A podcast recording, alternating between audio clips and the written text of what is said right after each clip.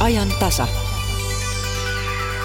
Kello on 14.40. Sehän tietää sitä, että lähdetään vallattomasti valtiopäiville. Eduskunnassa on siis kolme kansanedustajaa valmiina puimaan ajankohtaisia asioita. Puheeksi tulevat ainakin johtajien palkanalennukset ja perussuomalaisten alkutaival hallituksessa. Eduskunnasta jatkaa Hannele Muilu.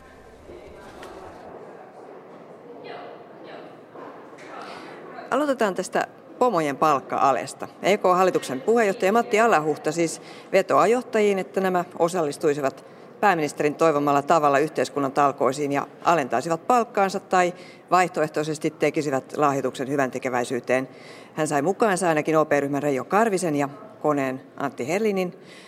Kokoomuksen kansanedustaja Eero Lehti, tekin olette menestynyt yrittäjä. Lähdettekö te tähän mukaan? Ei mulla ole enää moneen vuoteen palkkaa. Mä olen eläkeläinen ja se tulee määrämuotoisena tilillä, mutta lahjoituksia olen kyllä tehnyt. Tämä oikeastaan hyvän tekeväisyyttä lähinnä huumenuorteiden ja alkoholistien palauttamiseksi normaali elämä. Mitä mieltä olette tästä avauksesta? No eihän tämä ratkaise mitään, mutta voihan tämä tämmöisenä hyvän tahdon eleenä käydä. Kaiken lisäksi taitaa olla niin, että näiden pörssiyynä muiden johtajien palkka on automaatio. Kun menee huonosti, niin bonukset lähtee ja se on paljon raaempaa peliä kuin 5 prosenttia. Sieltä voi mennä kaksi kolmasosaa palkasta. Onko tämä todellista solidaarisuutta vai enemmän julkisuuspeliä? Minun mielestä julkisuuspeliä. Olennaistahan olisi, että Suomi saataisiin kasvuun. Ja nämä on niin pieniä roposia, mitä näillä lahjoituksilla saadaan, että näillä ei ole asiallista merkitystä. Sen lisäksi valtiotalouden kannalta näiden henkilöiden marginaalivero on niin korkea, että jos ne supistaa palkkaansa, niin suurin häviä on valtio. SDPn kansanedustaja Maarit Feldranta, miltä tämä palkka-ale pomojen sellainen, niin miltä se kuulostaa? No musta on vähän tämmöistä julkista hurskastelua, vähän tällaista modernia anekauppaa, että, että ensin hallitus päättää ja määrää, että tavalliset suomalaiset joutuu tinkimään, nämä leikkaukset kohdentaa heihin ja suurituloiset ja hyväosaiset ja täysin näiden ulkopuolelle. Ja sitten niin kuin hurskastele julkisuudessa vedotaan, että josko voisi myös suurituloiset ja hyväosaiset ihmiset vapaaehtoisesti jollain parhaalla katsomallaan tavalla olla mukana näissä säästötalkoissa. Tämä ei mun mielestä täytä tällaista normaalin hyvinvointiyhteiskunnan periaatetta, jossa ajatellaan niin, että, että ihmiset kantaa tätä taakkaa niin kuin voimiensa mukaan ja, ja että hyväosaiset ja vahvemmat auttaa heikompia sen takia pidetään todella ihmeellisenä, että hallitus ei ole halunnut käyttää sitä instrumenttia, millä suurituloiset tosiasiassa voisi parhaiten olla mukana, eli verotusta. Millä tavalla verotuksella voitaisiin saada rikkaat ihmiset mukaan näihin talkoisiin? No et tietysti sillä tavalla, että, että tota, verot maksukyvyn mukaan. Nythän, nythän tässä tapahtuu sillä tavalla, että, että kaikki nämä leikkaukset ja myös nämä veronalennukset pitää kustantaa jollain. Ja nyt se koko taakka kohdennetaan siihen osaan väestöä, niille, joilla on pienet eläkkeet, lapsiperheet, opiskelijat, työttömät ja ihmiset, jotka on niin riippuvaisia yhteiskunnasta. Ja me, joilla menee hyvin, niin meihin ei kohdenneta mitään odotuksia tai pyyntöjä muuta kuin tämä vapaaehtoinen pääministeri julkisuudessa esittävä pyyntö, joka on mun mielestä kyllä julkea. Mihin niitä veron kiristyksiä pitäisi niin kuin eniten kohdentaa? Olisiko ne pääomat tuloverot vai tuloverot vai, vai minkä, millä tavalla? Musta sekä että voisi käyttää näitä instrumentteja tai edes kun puhutaan näistä veronalennuksista, niin kohdentaa ne pieniä ja keskituloisiin eikä näihin ylempiin tuloluokkiin. Ja sitten pääomaverotus on toinen ministeri Sipilä, perussuomalaisten puheenjohtaja, väläytti lauantain Helsingin Sanomissa, että tätä pääomaverotusta voitaisiin vielä tarkastella. Ja olisikin mielenkiintoista kuunnella, että, tai kuulla, että onko tämä perussuomalaisten kanta vai onko tämäkin tämmöistä julkista hurskastelua, vaan aiotaanko tässä jollain tavalla tasapainottaa tätä tilannetta, että kaikki suomalaiset, myös ne, joilla menee hyvin, niin olisi jollain tavalla näistä alkoista mukana kysytään perussuomalaisten kantaa. Meillä on Vesamatti Saarakkala, perussuomalaisten kansanedustaja. Te jätitte tai siirsitte lähtöä palokuntanuorten lieskaleirille Kurikkaan tämän ajantasalähetyksen takia, mikä oli hieno teko. Mutta entä tähän Marit Feltrannan kysymykseen? No mä oon itse ennen vaaleja omassa, tai omassa vastauksessani muun muassa Yle vaalikoneeseen sanonut, että mun mielestä pääomaverotusta olisi syytä tietyltä osin kiristää. Ja, ja tässä mielessä niin tämä idea, minkä Soini esitti, niin, niin se varmaan tulee harkittavaksi jossain vaiheessa vaalikautta, mikäli mikäli näillä nyt päätetyillä toimilla ei saada riittäviä talouden, tasapainottamis, talouden tasapainottamisia aikaan. Et siinä mielessä niin tervehdin sitä ihan myönteisesti. Eikö tästä nyt hallituspuolueesta löydykään sitten mitään puolustusta tälle, tälle johtajien palkka Niin, no se on tietenkin heidän oma päätöksensä ja varmaan palkkamalttia tarvitaan ja heillä on kyllä varaa palkkiota ja palkkojaan alentaa. Mä itse olisin niin kuin painottanut näitä muutostarpeita varsinkin valtionyhtiöiden johdon palkkoihin, koska siellä on aika korkeita vuosipalkkoja ja, ja bonuksia tulee päälle, että mun mielestä siellä olisi niin kuin syytä eduskunnan toimia ja ilmaista niin kuin tahto, tahtotila sen asian suhteen. Siihen meillä on niin kuin kuitenkin välillistä päätöksentekovaltaa. Ja noin yleisesti ottaen on sitä mieltä, että meillä Suomessa tehtyjen työtuntien määrä on, on ikävä kyllä jää, jäänyt vähän liiaksi jälkeen monesta muusta kilpailijamaasta. Ja siellä voisi olla sitten niitä keinoja. Ja Onhan tuossa yhdellekin toimittajalle vastannut, kun on kysytty, että miten eduskunnan loma-aikojen suhteen tai näiden istuntovapaiden suhteen, niin mä oon sanonut, että ne ei ole välttämättä se ongelma, mutta voitaisiin voitais ottaa täällä meilläkin käyttöön sen tyyppinen palkkiojärjestelmä, että se palkkio maksetaan siitä alusta loppuun istutussa, istuttu, istuttujen tuota valiokuntakokousten perusteella ja siitä ikään kuin tehdystä työstä maksetaan. Se on se pää, pääpointti. Eero Lehti, miten varakkaat voisivat osallistua näihin yhteiskuntatalkoisiin? Jos ne pitää rahansa Suomessa, niin ne osallistuu kyllä. Suomen pääomaverotus on kiusallisen korkea ja koko ajan maasta valuu pääomaa maihin, joissa verotus suosii pääomaa. Suomen valtio ja Suomen kansa tarvitsisi nopeasti lisää pääomaa, jotta saataisiin sitä kautta tuottavuutta nostettua ostamalla uusia koneita ja laitteita. Pääomaveron kiristys on vaarallinen, koska pääoma on kaikista liukkain tuotannon tekijä. Et jos sitä kohdellaan huonosti, niin sitä kohtaa ei tässä maassa ole.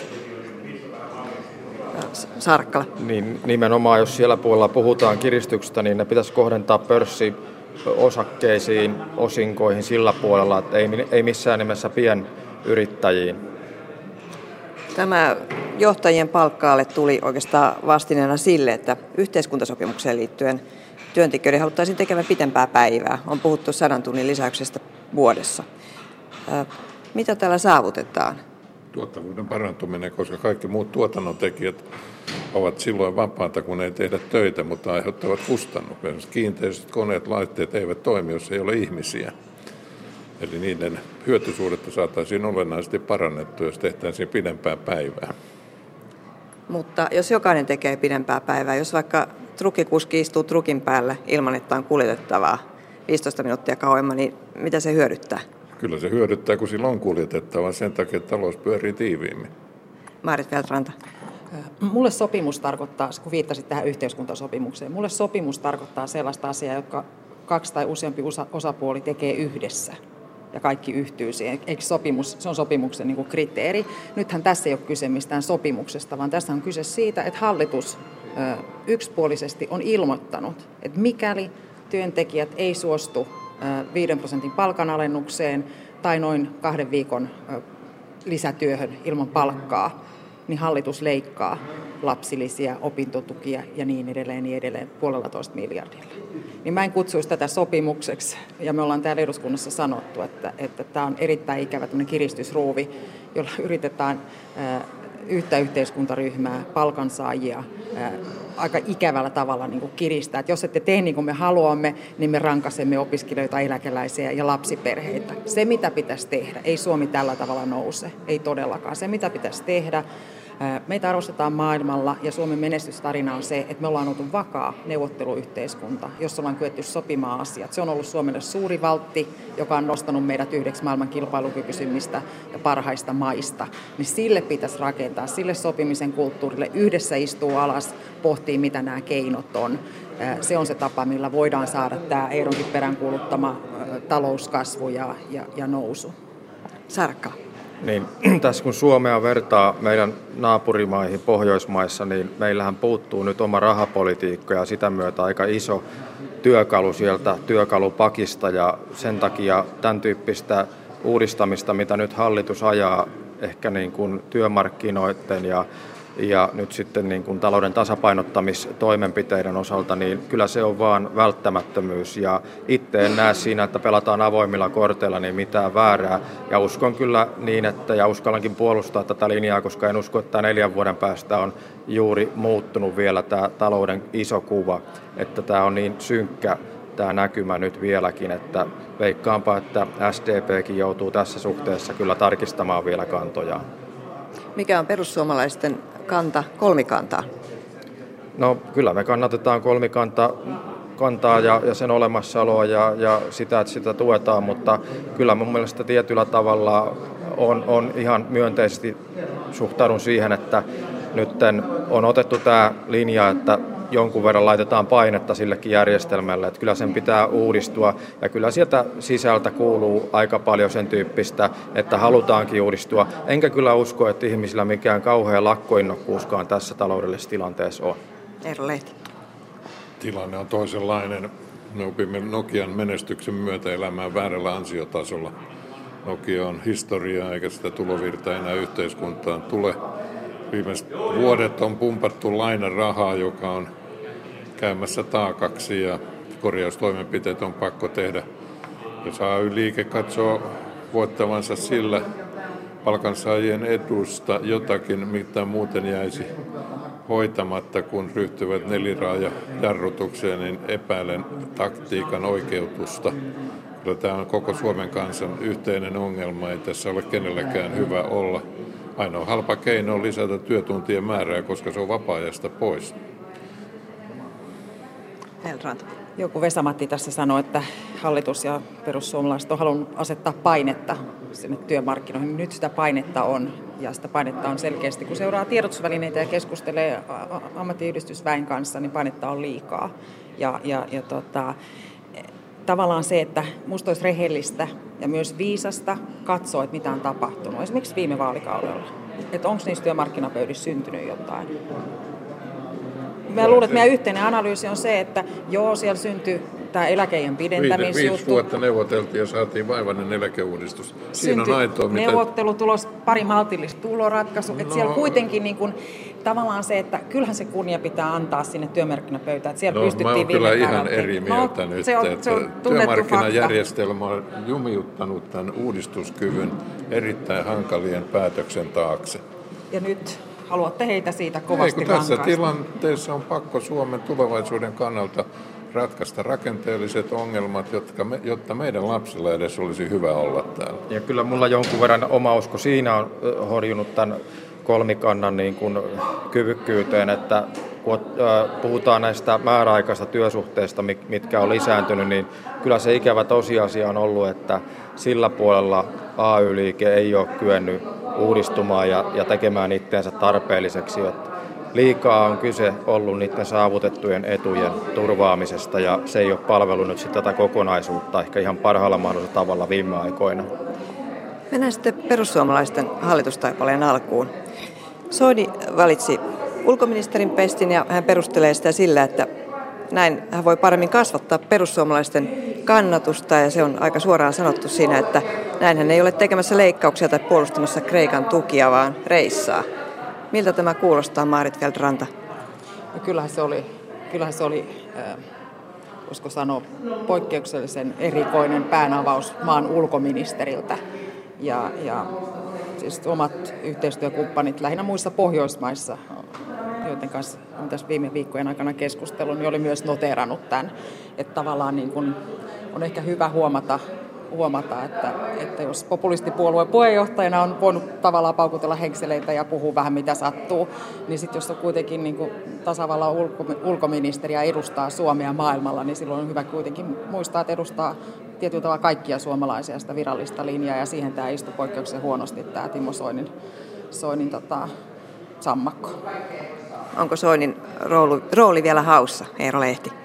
Todennäköisesti hän hakeutuu oman roolinsa ennen pitkään, mutta tässä viimeaikaisia ministereitä mukaan lukee viimeaikaisia valtiovarainministereitä, kun seurannut, niin eräskin tässä edelleen luulee, että Kreikka maksaa lainassa täysimääräisenä takaisin, vaikka se olisi drakmoina. Minun mielestä ihmisillä, jotka ryhtyy ministeriksi, pitäisi olla jonkin verran parempi oman kompetenssinsa arviointikyky Vesamatti Saarakkala, on uutisoitu, että te ainoana esititte perussuomalaisten eduskuntaryhmässä kritiikkiä siitä, että ei perussuomalaisten kädenjälki näy tarpeeksi hallitusohjelmassa.